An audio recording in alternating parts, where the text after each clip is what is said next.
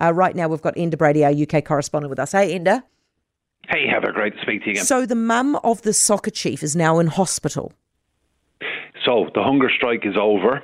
Uh, his mother, Angeles, she has been taken to hospital in the Spanish town where he grew up because she lasted 60 hours. Now, Spain is going through a heat wave and she was cooped up inside the local church.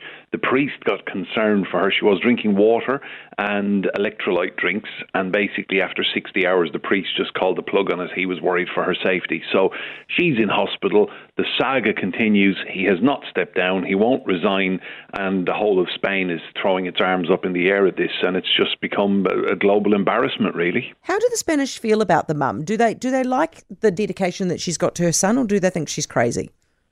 So I'm actually in Spain at the moment, Heather, and let me tell you, uh, people are talking about nothing else. Some people are backing him and saying that it was just a kiss and it was harmless and it was all in the moment and it was spontaneous. And some people are even saying that the mother's part of the problem. That here's a little boy who was told he was a prince from day one and he could do no wrong and uh, others are questioning Spanish society and the very kind of macho kind of way that you know men dominate Spanish society, and it's a huge talking point. But I think there's something inherently wrong with their football association that this has been allowed to happen. But then I thought earlier on, well, at least he went to the match because they were playing England, and Prince William is head of the football association in England, and he couldn't find the time. And yes, he was pictured the other day driving Prince Andrew around. You couldn't make it up. Fair point. Yeah, fair point. Now, Indy, you're a big you're a big football fan, right? I'm sure you'll have read everything there is to read about this. What you, what's your take on it? Did he do something innocent or not? I, th- I, think it was completely wrong, and I think the fact that the best moment of that girl's life, winning a World Cup, will be remembered for this is shameful. Shameful. And I, I think stand back and applaud, and yes, be happy for your country and for these girls who've made history.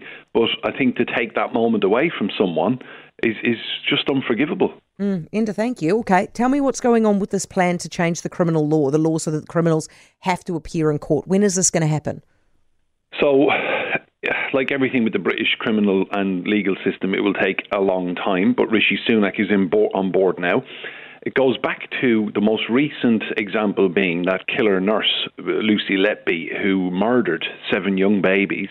She decided that on sentencing day she would not go into court, and there was nothing they could do about her. And it was ultimately two fingers from her to the victims, to the families, and to the British justice system. She decided she was not going into court, and that was it. So the victims' impact statements were read out without her being there everyone's had enough of this now. It's happening so often that high profile criminals, big cases, really evil people are saying, well, I, I, don't want to go into sentencing, and they can't be forced.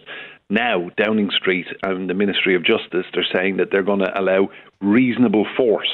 Now, there'll be a legal battle over whatever term mm-hmm. reasonable force is mm. or what it's deemed to be, but that is the plan that they will be able to drag defendants into court and sit, force them to sit there and listen to what the judge is saying. Into what did they find in the river in Wales when they cleaned it up? 2,000 tyres, would you believe? Ah. All because a local guy, a dog walker who's a good citizen, had been quite concerned about the River Ogmore in Bridgend in South Wales, and he got a group together and 150 volunteers. They got a digger, and they spent yesterday fishing stuff out of the River Ogmore in Wales. 2,000 tyres, four, th- four tons of waste, and 100 shopping trolleys from local wow. supermarkets, all in this river. Absolutely appalling.